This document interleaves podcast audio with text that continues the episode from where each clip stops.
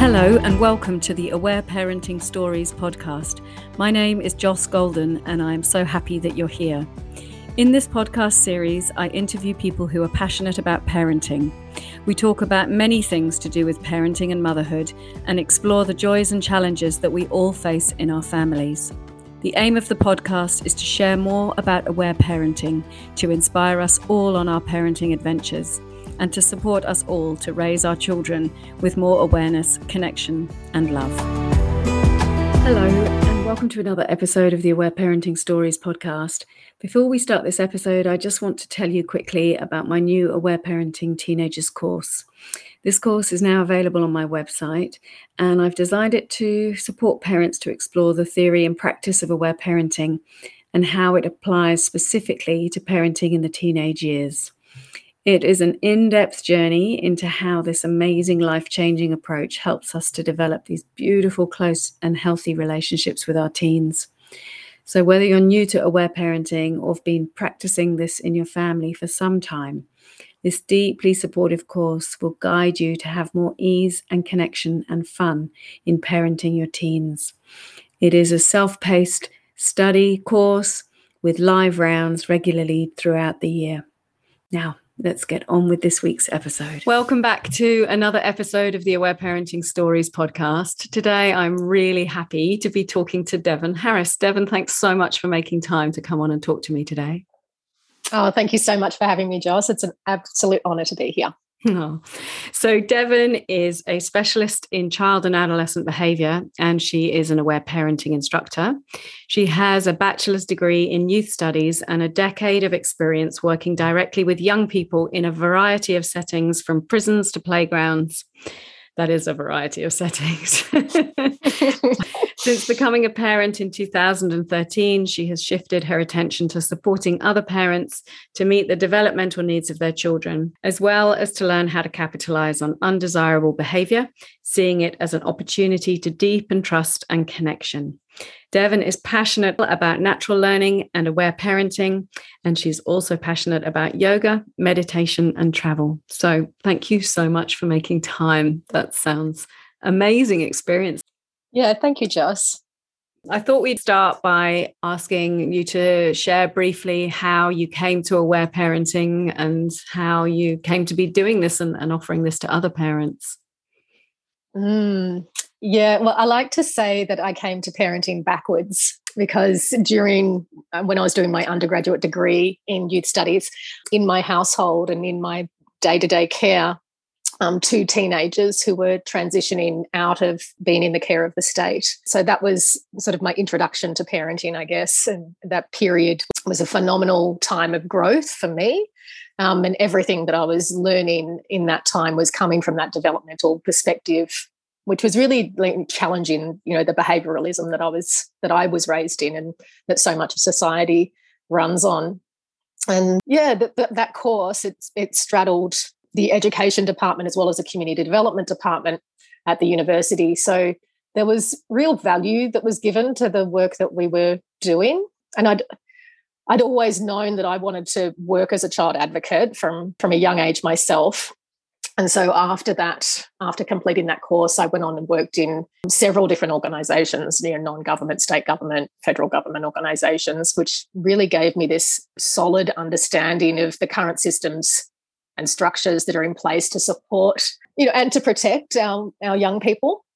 Um, and yeah, and with that came the uncomfortable awareness of how grossly inadequate those systems and structures are. So it was 10 years later that I was quite disillusioned and turned myself towards, you know, self inquiry and ended a process of deep um, and quite lengthy experiences immersed in yoga and meditation, where I sort of unearthed a lot of those um, rep- repressed feelings. And I could really start to see all the places where I was holding on to trauma around, you know, intergenerational trauma, childhood trauma, or even just, you know, societal traumas. Um, so when I became pregnant, now by this stage, I was quite acutely aware of my own patterns and cognitive biases, and just knowing the impact of carrying these, I really got quite focused on finding methods and ways that would mean that I could, that I would be able to parent in a way that I could raise a, an emotionally mature person and without allowing those things to impact my child. So, fast forward a little bit. So, after his birth, I was doing all of the right things. I was attachment parenting, but I was really stuck in that mode of self sacrificing. So, you know, my child was thriving but I knew that I just couldn't maintain this long term. I knew that I had needs too. And I knew that I wanted to belong to a family where all of our needs are met, where everybody's needs are met. And so I you know, I was searching for an alternative and went through quite a few different approaches. And, that, you know, and all of these approaches were great, all based on attachment parenting, but still didn't quite hit the mark. And it was after I'd read The Drama of the Gifted Child and was then very soon after that introduced to aware parenting. And it resonated right away. And it just felt like, you know, I'd found home in that. And yeah, it was it was amazing. I mean, it, it didn't happen all right away. I had to do a lot of study. and despite everything that I'd already done, and even though I'd come from this, you know, developmental, you know, everything had come through a developmental lens, there was still so much unlearning that I needed to do so that's yeah that's that's how i came to aware parenting i guess. Well that's a really interesting story and it's it's interesting that you had that perspective of seeing so many children experiencing the impact of trauma in their lives through a quite a broken system designed to support them. And that that then led you to do so much self-reflection through yoga and through meditation and, and to start bringing your own awareness to your own intergenerational trauma and your own childhood trauma.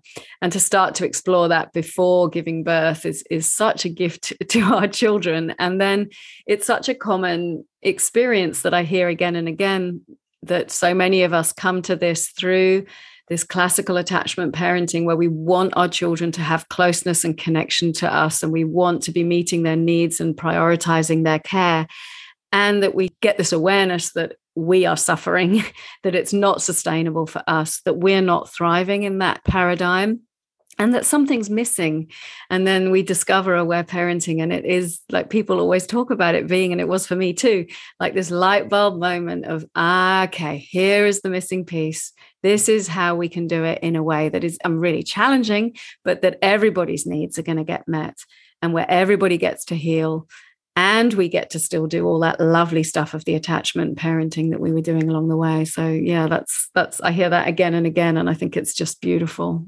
So how did you first start using it in your family with your beautiful boy? And, and what about it did you first notice that was really resonating for you and that you could see it in action working in your family Mm, mm, okay. I mean, what really resonates with me that that aware parenting is all about having our children grow into emotionally mature humans, right? Like it's for me, you know, emotionally mature humans don't wage war on others. They don't commit economic abuse. Emotionally mature people don't ever try to exert their power over others. Um, and instead, emotionally mature people, they attempt to resolve conflicts peacefully. They, they seek to contribute to others in ways that's going to benefit everybody. Um, and they also seek to find and create opportunities that's going to empower other people as well. So, and that's what I see in my family. that's what I see in return from with my child in interactions with my child and when I watch him interacting with other people those are the qualities that he brings that he brings to the table. Wow. I love that. Yeah because often we go into aware parenting thinking it's it's just all about supporting our child so they can go to sleep or have a tantrum. But i love the fact that you had this big picture so early on in the process of seeing what the results were going to be of parenting this way. So it wasn't so much what was happening in the moment it was just it was about the impact of that big picture and like you say, yeah, people who are raised in this way with compassion and connection grow up to be emotionally mature, intelligent, wise adults. And then the impact of that on at a societal level is is just huge. And yeah, like you say, we're not having conflicts and wars and, and powering over each other. We are increasingly going to have humans who connect with each other in a respectful and empowering and creative way. It's such a such a beautiful thing to to be thinking of. And often parents say to us in our sessions don't they? You know what how's this going to end up? What's going to happen if i parent my child this way? And so i love that description of of that bigger societal level picture of the impact of this because we often get very focused on our little micro but actually there's this big macro level impact. So thanks so much for bringing that in Mm, yeah, it's, it's it's something that I definitely say to my clients too. That that one of my earliest realizations was that I'm not raising a child. Like that's not what I'm doing here. I'm I'm raising a person, and that that parenting is a long game. You know, it's I guess it's because of my experience coming to it backwards. But I encourage parents, you know, in our earliest sessions to actually say, well, well, what do you envisage your child to be like at the age of 30? like, what is it? How is it that you want them to be? At that time? What is it that, that you think they might be creating or experiencing or contributing to the world? Mm. And then, okay, so what is it that we're doing now that is going to stay true to that vision? And what is it? How would you like to share that in words with people? I mean, how is what we are doing now building emotionally mature adults in your in your mind? Well, it, I mean, it's all about giving respect, really, isn't it? And when we, you know, we're parenting, we talk about giving choice and autonomy and respecting another another sovereign being's, you know, sense of and need for agency. And so, with those pieces in place, it's it's about finding as many opportunities as we can during the day, because at the end of the day, there's there's always going to be a power imbalance. We're the adult. We're so much bigger than them. We've got the keys to the car. We've got the credit card we can't deny that there's a power imbalance here but we can look for as many opportunities as we can to make sure that they get this embodied visceral sense of having control of having agency and of having autonomy mm. yeah i love that and i think it's easy to underplay those human needs and for us to think that it's not such an important part of childhood but it it is so crucial to this way of of treating people with respect and, and consideration is acknowledging their opinions, their choices, their preferences, their desires, and finding ways to to meet that. I love that. Mm, that's so nice. So, if we talk about some of the tools of aware parenting, I mean, listening to feelings, for example, how how did that look initially? Was that something that came easily to you, or is that something that you had to to learn? And how was that parallel journey for you in terms of listening to your own feelings? I know you say you'd already done quite a lot of work, but there's nothing quite like motherhood to bring up what's what still needs our attention. Yeah, look, I I had done a lot of work and with the yoga, it was really about feeling into sensations in our bodies. So I hadn't done the work of connecting those to some thought processes that might be happening. So I could do, I could very easily listen to feelings inside my own body with that with that sense in mind. But when it came to doing it for my child, yeah, it was it was a very uh, it was a very different approach that was that was needed. But yeah, the foundation was there that meant that I knew that I could do it, even though it was challenging. I knew that it could be done, and so you know, I, I, studied a lot at first, you know, under with Marion Rose, you know, for several years with her online courses and then with private mentoring as well. I had sessions with Aletha and I, you know, and I read all of the books and articles and did everything that I could. So it was a very intellectual process to begin with. Yeah. but all the theory and all the study in the world, there's no, there's, there's nothing better than the lived experience of aware parenting. And there's there's no better teacher than your own child to walk you through that. So having having that intellectual understanding, having the support of mentors at that time, and then practicing, practicing, practicing with, with my child meant that, yeah, I, I eventually got there and to, to now being in a place where it's one of my favorite things. You know, it's like, oh goody, he's got some feelings and and I get, you know, I get the honor and the privilege of listening to that now. This is amazing. Mm. Yes, that really resonated for me. Dev. And I also did a lot of studying and reading and just like absorbing as much information as I could about all this in the early days and had lots of sessions too. And I think that's that's really important that I think you know all of us instructors had lots of sessions with Marion or with Aletha. And so uh, it was an integral part of my practice as well initially and finding challenging situations and then organizing sessions to discuss that and then trying new things and and so it, it is a, a process of trial and error and there is a difference isn't there between saying oh yes i understand that children can heal by crying and wanting our children to release but it's really another thing that real deep embodied sense of welcoming all feelings however our children are showing up, actually welcoming it and then making space as much as we can, as much as we have capacity to, to actually be there to listen. Absolutely. And noticing where we have the blind spots as well. So, my, you know, I noticed quite early on that it was easy for me to listen to feelings of sadness, but much harder for me to listen to feelings of anger. And later on, finding out that it was actually even harder for me to listen to feelings of joy. So uh, having to you know having someone to walk alongside me to unpack all of those um, different nuances that, that, that feelings come in all shapes and sizes. And i need to have a look at how it is that i'm listening to each of those different categories as well Mm, yeah, I love you how you brought in that. I think it's initially I'd studied psychology and I knew all this stuff about psychology and but my emotional vocabulary was really limited and I was really stuck with only sadness, anger, confusion, disappointment. And then the more you understand about all this and all the different feelings that we're trying to welcome, it really helps to expand our, our understanding of what emotions are. And instead of just categorizing things as good and bad, it's actually this huge range of different emotions and feelings that our children are bringing to us and what it brings up for us too. Did you have lots of support in, in that process as well in terms of getting listening for yourself? as well as actual support oh. for implementing oh. strategies? Great question. No. the short answer is no. I had zero support in my life at that time. I mean, I, ha- I had um, some fantastic community around me who were very well intended. So I started a group in my lounge room. As I started to uncover what aware parenting was, I thought, oh, I, I actually need to surround myself with community here. And but what better way than to educate other people in the same way that I'm getting educated? So I had Lael Stone come up and present to my community. So I'd have people to practice this approach with. So I could find some listening partners within my local community. And so if I went to the grocery store, I would know that there'd be some people there who are, are understanding the way the, the way in which I'm parenting.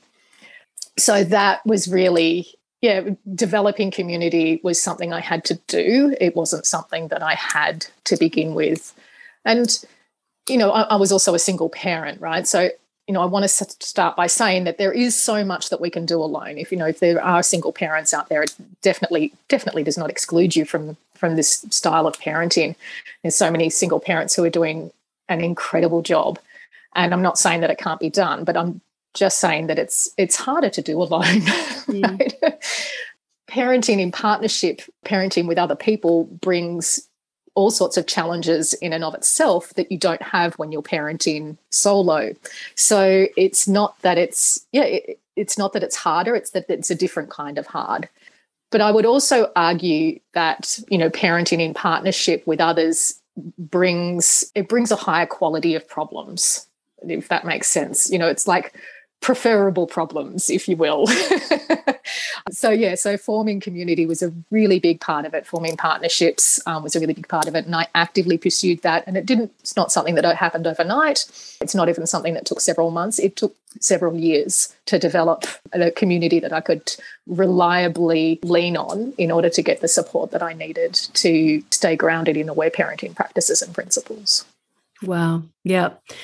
And um, we are designed to be raising our children in community. And and i keep coming back to that because it, it's not just saying well it takes a village to raise a child but actually as a species in order to be thriving we evolved to be in community to have lots of adults around us sharing this work and lots of other children around too. And so doing it in this single parent families is is so far removed from that. So of course it's difficult course it's challenging. It's it's not how we evolved to live. And so it's inevitable that we're going to crave and yearn for community for connection for like-mindedness for support. And sometimes we have to create that. And that in itself can be difficult because it often brings up resentment and sadness and, and lots of feelings for us that we're having to put in all this work to try and build community. So it's it's not easy Mm, yeah, absolutely. And to be honest, the reason that I was a single parent was because that I did have some difficulties in relating to other people. And it was so fortunate that aware parenting actually gives tools that we can utilize in all relationships, not just in relationships with our children. Right. So that empathic listening, you know, looking that to looking beneath the behavior to the feelings driving it, you know, holding our partners or family or community members, holding them in high esteem and knowing that that you know there's brilliance underneath whatever is going on, which gives us courage to carry on in carry on in relationships that can be that can be hard. Mm. Mm. Yep. And what does listening look like now for you, Devon? Oh, I'm surrounded by listening. So I have one regular listening partner, but it's not unusual for me to have more than one. Um, but right now I've got one who I connect with on a weekly basis.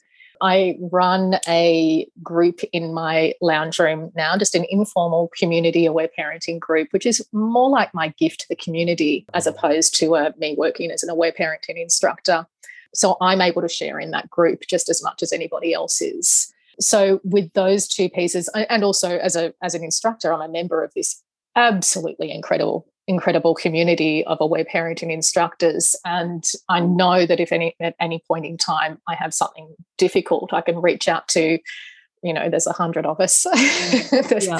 or even or even more who are so willing to connect with me and then on a personal, you know, on a more personal level, the relationships that I have developed over the last, since discovering aware parenting, have been developed in a in a whole different way. You know, there's a whole you know, it's developed on the same principles of, you know, staying connected through disagreements, for example. So the quality of relationships that I've got now is so much deeper and wider and more supportive than anything I've ever experienced before in my life. You know, there's all of that warmth and even physical contact, you know, a hand on a hand or a hand on an arm, you know, maintaining eye contact and proximity, all of that is is just ever present in my relationships and i have a really low tolerance for staying in relationships that don't have that level that, that level of depth for me anymore mm.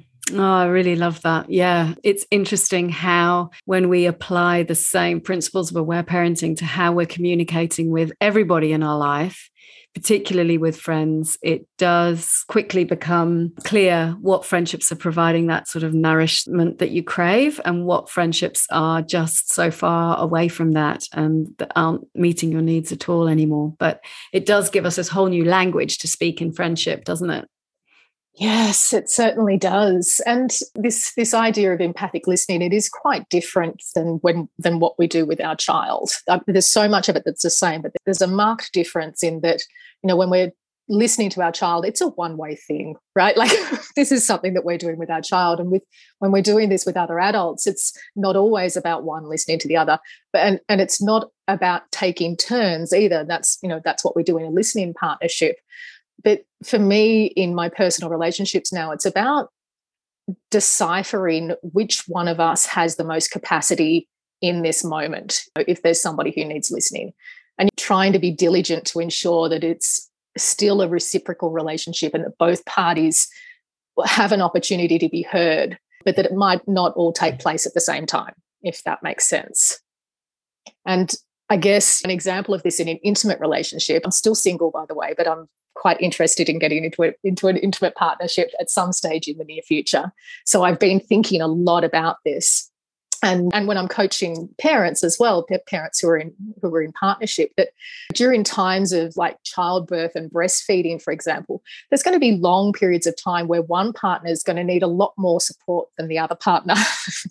and this is where you know seeking that additional support outside the family home becomes even more vital in order to maintain that maintain the needs of both people.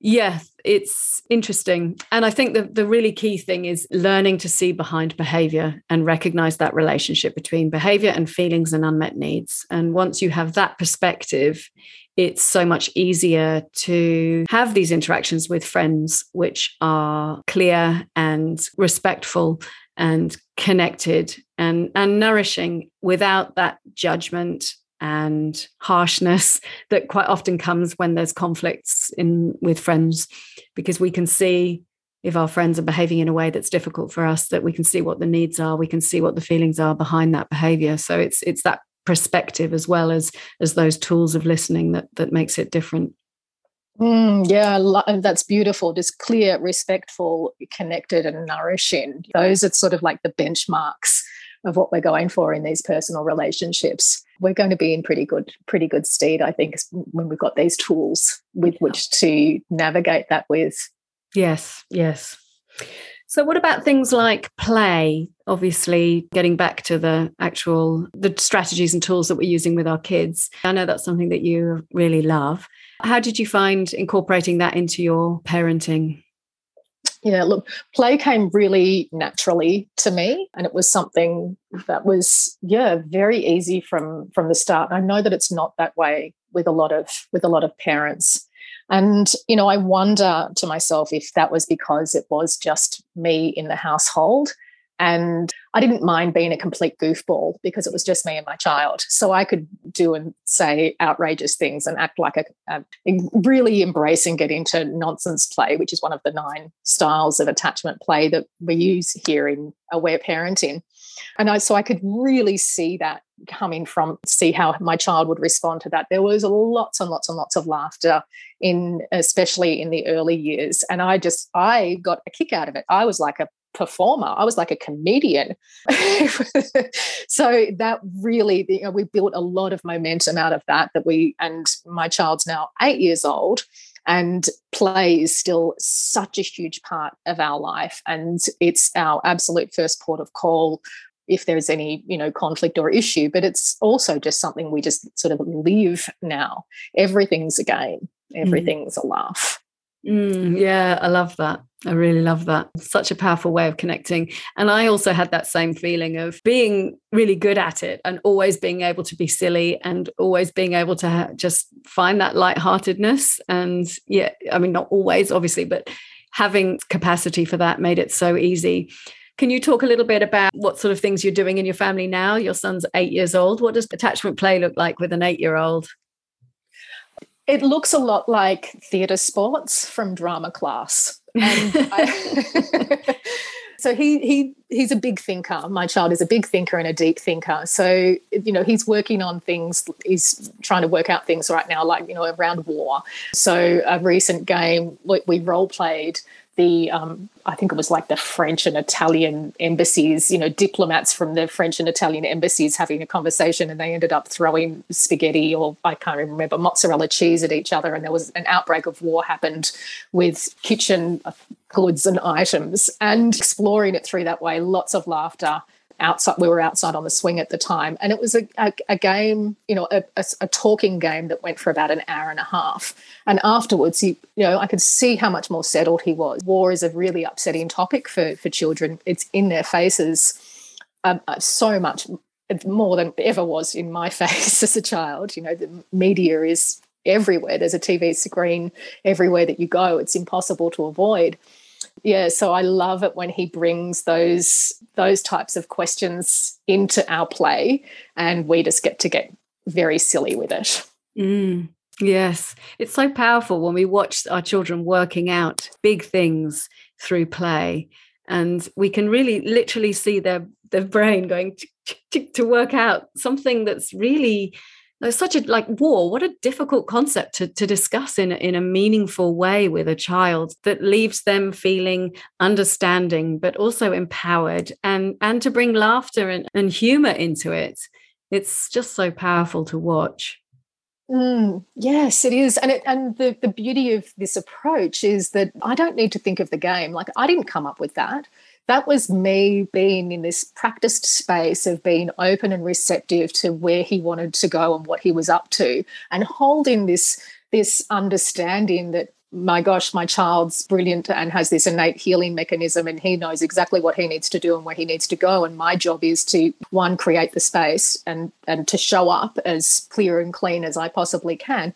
and to follow his lead you know he came up with all of that on his own and i sort of you know was was just playing along with him there's a there's a game in in drama called yes and which is I don't know if you've heard of that one. It's a theatre sports game. Yeah. So you, you your your role is just to agree. I just agree with, with whatever it is. Yes, and if I, I can add something to it if I want to, but I don't ever need to. I'll just take what he's saying, you know, celebrate whatever it is and act it out, you know, to the best of my ability and know that he'll correct me if I get it wrong as well. And sometimes I do. But otherwise, you know, as long as I put on a funny accent and fall over a few times, I'm, I'm going to get the next cue from him about where he needs to go with this next in order for him to resolve it within his within his system. Yeah, yeah. And often I hear from clients as well saying things like, I just, I didn't know what game to play. I just wasn't sure what to do, or I couldn't think of anything in the moment. And so much of it with attachment play is actually about, like you say, just bringing your presence to your child and then allowing them to take the lead and they're geniuses at play we don't have to be we really don't have to have any ideas at all we just have to bring our loving connection to our children again and again and allow them to play and then be willing to be silly and follow their lead and that they just come up with the most incredible ideas time and time again don't they? And so often if we can't think of anything often all we need to do is to make a game out of the fact that we can't think of anything and just be like oh no i can't think of anything. What am i going to do now? No. Uh, or when they want to play with us just going no i don't want to play. Please don't make me play. And then that that becomes the game. And then they take it wherever they need it to go. So it's so it's so nice to remind parents that they don't have to be like thinking in the moment, oh, now I wonder if I should do a little bit of nonsense play now, or would it be appropriate to do symbolic play? Or maybe this is a moment for regression play. It just doesn't have to be like that. You just follow their lead.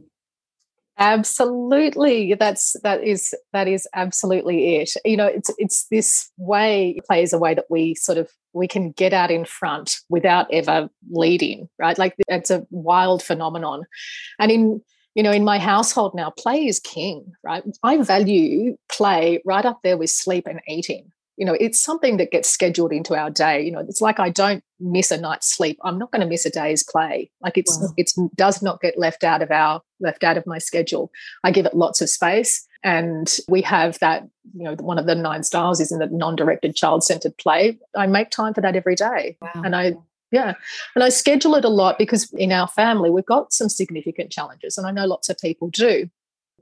But, you know, and so some people that are happy with 20 minutes a day, but I, my family, we have an hour a day of that. Like, and I really, I, I really protect that and really value that.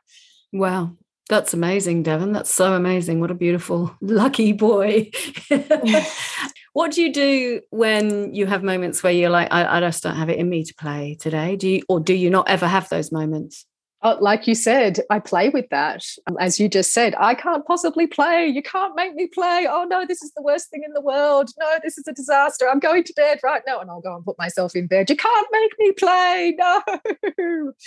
That becomes the game. Like you yeah. said, it doesn't it doesn't matter what the game is. but as long as the the playful, the playful attitude is there, it we just stay with it. And it wasn't always, I did say that yes, play was easy for me right from the very beginning. It doesn't mean that it's easy for me every single day and all the time. And yeah, there's definitely been times where where where I've needed to call a line. And it might be more so for me, it might be, okay, this is an unsafe environment. There's there's people around who've got you know who hold particular you know have particular values or are going to be holding particular judgments it's actually not safe for us to be playing here right now in this way and I will explain that to my child. I'll say, here's what I'm seeing, here's what I'm sensing. Let's let's not. I'm more like I'm not willing to.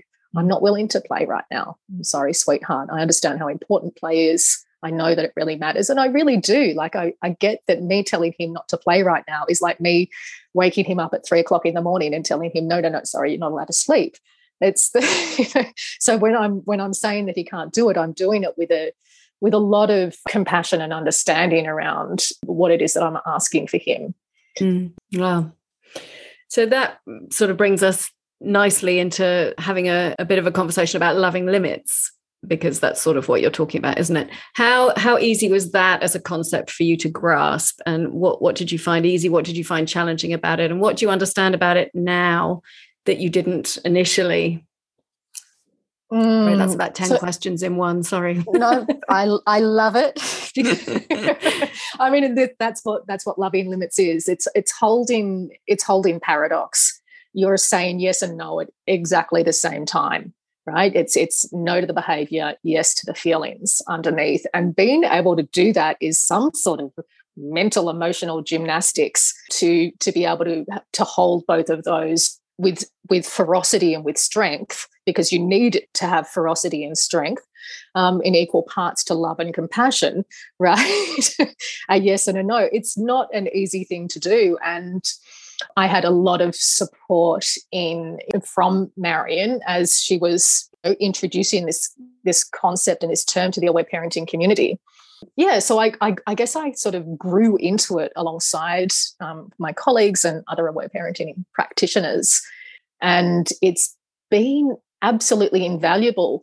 And I think the, what I found most precious about this concept of loving limits is yes, it's something that works brilliantly with my child. And I know that I never have to shame him anymore or, you know, go into power over anymore or any of those other, you know, regretful strategies that don't end up working in the long term.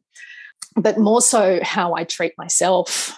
So how it is that I, you know, deal with my own ideas around, you know, the ways in which I might seek to repress my feelings and emotions at certain times or you know different choices that i might be making that i deem to be unhelpful that i can yeah i can give myself these loving limits and say to myself oh yes yes to all of the feelings that are driving this and no i'm not willing for you to to take that action at this time Mm, yes, it was a really powerful moment when I understood that I could set loving limits with my children and say no in a way that was fine and allowed them to access feelings and then feel completely fine about the no. But also to then apply it to myself was a really big moment, I think, in my parenting journey. And It's still a work in progress, but that sense of acceptance and welcoming and curiosity and self connection and self compassion and that sense of no no i'm not i'm not willing for you to do this. Um, mm. and it's a really great way of changing. I found it really helpful for like changing in a dialogue from quite a harsh one about judgment of myself and comparison and just criticism of myself to, to yeah, being so much kinder. And that that then has a positive impact on our children because the more we're speaking to ourselves with self-compassion the more fluent we are in compassion speak. And then so the more compassionate we are with them and so on. So yeah that i'm really glad that you brought in that loving limits for ourselves. It's really powerful yeah, yeah, yeah. And I love that you've just named that no, it doesn't have to be a judgment, it doesn't have to be a criticism. Like there's there's we can say no to something without those two pieces attached. It doesn't have to be shameful, it doesn't have to be a criticism, it doesn't have to be a judgment. And we can say no. Mm. Um, it's it's the most incredible, you know, it's it's a precious gift. And I love being able to share it with other parents because I see what you've just described, that that light bulb go on and and people just feel such a sense of relief mm. in going oh gosh i can i can say no to things mm. excellent mm. and it's actually the core thing that helps with aware parenting because other than that if if the feelings aren't coming then we are either going to have to find a way to placate our child in that moment and agree to whatever it is that they're asking for or demanding of us or we're going to have to go into that harsh authoritarian the way we were raised kind of response of shaming shouting no. So to actually grasp that this is a, a, an offering for our child and for ourselves to be able to invest a small chunk of time right now in order to make life easy again and for everybody to feel balanced it's just so incredibly powerful Mm-hmm, absolutely, and the and the third one is that it doesn't then negates the need for introducing trauma triggers, which is you know what psychologists would use. We're giving loving limits at home, and like you said, children are then allowed you know allowed to release these beautiful feelings. Then yeah, we don't get a backlog of those. We don't get an accumulation of those. We don't get the you know sets of behaviours that then mean that we need to seek outside help. yeah, we can head all of that off. Yeah, wow. And that's so empowering for parents, isn't it? Mm. Yeah. What about things like not having punishments and rewards? Is that something that was easy for you to incorporate? I mean, presumably, if you were attachment parenting anyway, that was probably part of your style. But was that, is there anything that you'd like to say about that? It was. And I guess, you know, there is a lot that I'd like to say about that. And I, I mean, I knew this from, from very early on, you know, through my studies and through the early work that I did, particularly with young people in prison, which is that punishments don't work under any circumstances. You might get the behavior you know the behavior that you want initially for for a short period of time but it, but if you've got a child who's particularly precocious or uh, intelligent in any way eventually eventually they are going to come to a point where they say no you don't have the right to punish me. You are not you know you don't have have power over me and i'm going to exercise my own rights in my own way. And that can that's either going to come out in a dysfunctional way or it's going to come out with them choosing not to be around a person who dishes out punishments. So that one that part of it was easy. The reward part of it was not so easy for me I was very big on verbal praise, which is a which is which is a form of reward. And yeah, I needed to do I needed to have a lot of adjustment around that in learning how to praise the process and not the not the outcome, and just really reflecting you know and i just had to practice this over and over again because it was an automatic reflex to to just go oh look at you aren't you wonderful? And to come back to this oh you seem really pleased with what you've done. And just you know noticing what he was looking like and then just reflecting back to him what i saw him doing. And so it was really a, a matter of replacing my habitual reward response with a with a new habit a new way of of responding to him. Yeah that's really interesting. Yeah, thank you for sharing that. And I think it is clearer for so many parents that punishments are detrimental to your relationship and they don't work. They certainly don't work long term. And it is often harder to grasp why we don't want to be having rewards and, and that sort of praising on our children. But again, it's so clear and uh, Lisa, when I was talking to her last week, she really helped me to clarify as well how you know children cannot heal from stress and trauma if they're in an environment where there's punishments because they don't feel that emotional safety.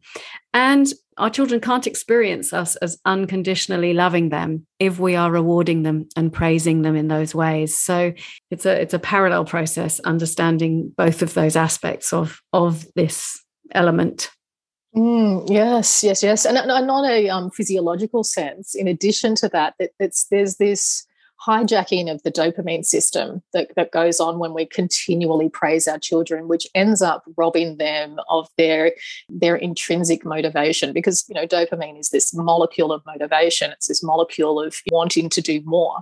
And when we praise, praise, praise, they just end up wanting to do less, less, less. Mm. Mm. Yeah, so so helpful to understand that isn't it? So helpful. So did you have you had situations where you've had to navigate other people's judgments and criticisms within your family or within your social network of, of aware parenting and, and how have you navigated that process? That's something that often comes up either partners or parents or siblings or friends who are just like not understanding this way and where it's it's triggering a lot of stuff for them. Um, okay, so I've got a quite a unique situation, and in that prior to pregnancy, um, I had a realization of that um, a lot of the relationships in my life were not not very functional and not very healthy. Um, so I had to choose to cease having contact with the vast majority of my family members. So I didn't have any of those issues when my child was born, and you know, I mean, there were there were a few, like there were a few that needed to be navigated, but it wasn't around judgment on my parenting style. I really kept all of that at, at, arm's length. And like I said, when it came time to me, time for me to build community, I was really building it through the aware parenting, through the aware parenting lens. Yeah, based on that. Mm, mm. Well, that has its own costs to you, not having those relationships. But I suppose one of the advantages is not having to navigate that because that is often quite challenging for for families. Absolutely, it is super, super challenging. And I think, um, had they been around, yes, I would have had a really different experience of it. And I do there are some family members that I do still that I have still maintained contact with and and who are incredibly respectful of um, the parenting, not just respectful, but interested in the parenting style that I have and in this approach. Mm.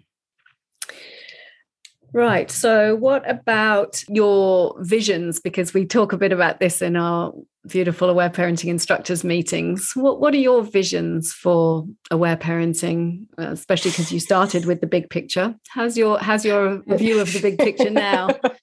My view of the big picture it hasn't changed. I mean, it hasn't changed since I was an idealistic fifteen year old, which is you know this is this is the paradigm that's going to take over the world.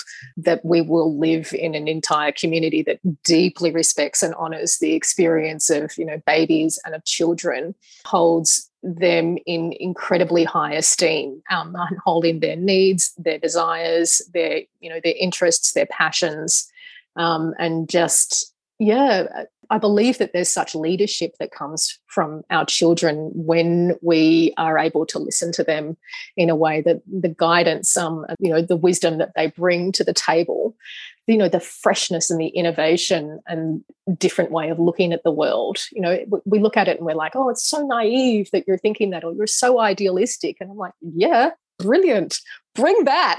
Like that's yeah. what we want here. That's that's exactly what we want. That's how we evolve. That's how we grow. That's how we change.